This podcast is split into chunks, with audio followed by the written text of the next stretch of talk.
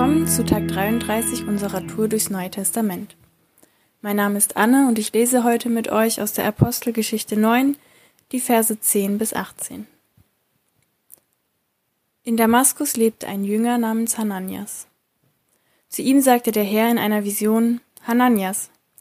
Er antwortete, siehe, hier bin ich, Herr. Der Herr sagte zu ihm, steh auf und geh zu der Straße, die man die gerade nennt, und frag im Haus des Judas nach einem Mann namens Saulus aus Tarsus. Denn siehe, er betet und hat in einer Vision gesehen, wie ein Mann namens Hananias hereinkommt und ihm die Hände auflegt, damit er wieder sieht. Hananias antwortete, Herr, ich habe von vielen gehört, wie viel Böses dieser Mann deinen Heiligen in Jerusalem angetan hat. Auch hier hat er Vollmacht von den Hohepriestern, alle zu fesseln, die deinen Namen anrufen. Der Herr aber sprach zu ihm, Geh nur, denn dieser Mann ist mir ein auserwähltes Werkzeug. Er soll meinen Namen von, vor Völker und Könige und die Söhne Israels tragen, denn ich werde ihm zeigen, wie viel er für, für meinen Namen leiden muss. Da ging Hananias hin und trat in das Haus ein. Er legte ihm die Hände auf und sagte, Bruder Saul, der Herr hat mich gesandt. Jesus, der dir auf dem Weg, den du gekommen bist, erschienen ist. Du sollst wieder sehen und mit dem Heiligen Geist erfüllt werden. Sofort fiel es wie Schuppen von seinen Augen, und er sah wieder. Er stand auf und ließ sich taufen.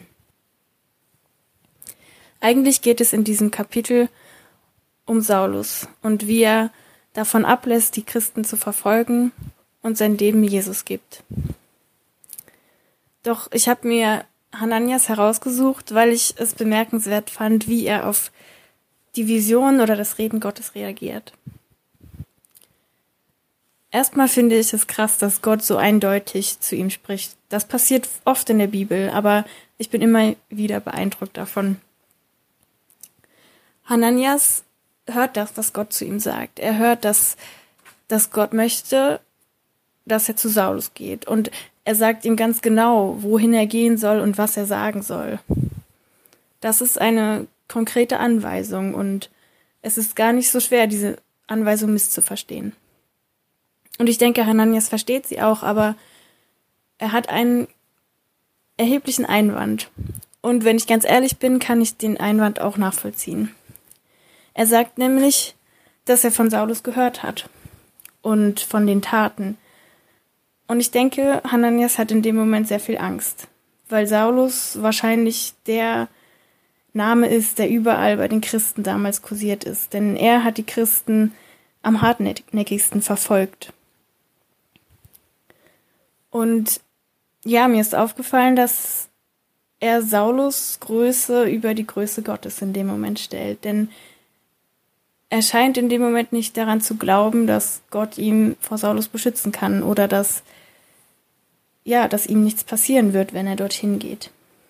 Er traut Gottes Worten nicht und er, er vertraut ihm nicht, dass er, ja, dass er es gut machen wird.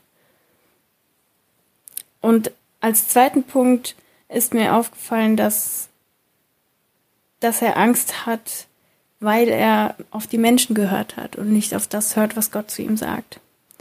Er hat von allen Menschen um ihn herum gehört, was Saulus alles gemacht hat und er legt viel mehr Wert darauf, was die Menschen gesagt haben, als auf das, was Gott zu ihm sagt. Und ja, Gott muss ihm nochmal genauer sagen, was passieren wird. Er muss ihm eine Voraussage machen, damit er, ja, damit er wirklich daran glaubt, dass da irg überhaupt irgendetwas Gutes bei rauskommen kann. Aber ich habe mir gedacht, wie oft sind wir so und, und fragen noch dreimal nach.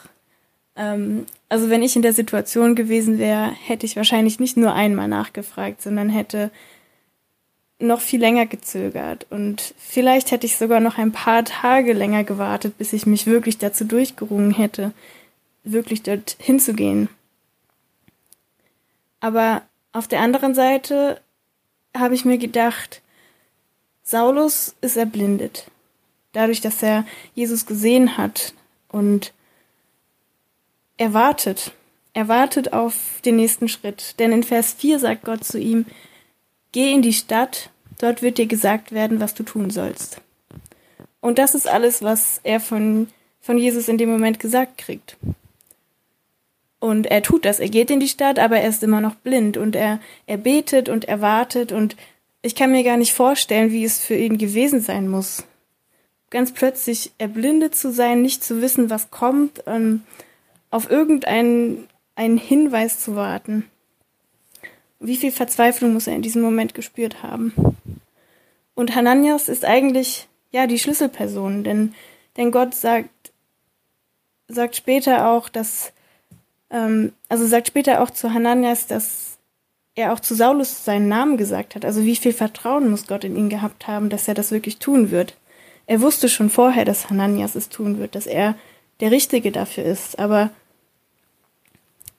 ich denke mir, ja, wenn ich in der Situation gewesen wäre, hätte ich noch länger gewartet und das hätte Saulus Verzweiflung noch viel weiter getrieben, noch viel, ja, ihn noch viel länger dort verharren lassen.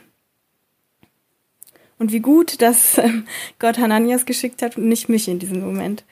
Ähm, und ich dachte mir, wie oft sind wir in so Situationen, in denen, ja, Gott uns irgendwo hinsendet und wie oft zögern wir und wie oft hinterfragen wir das, was Gott sagt, wie oft hören wir eher auf Menschen als auf die Worte Gottes.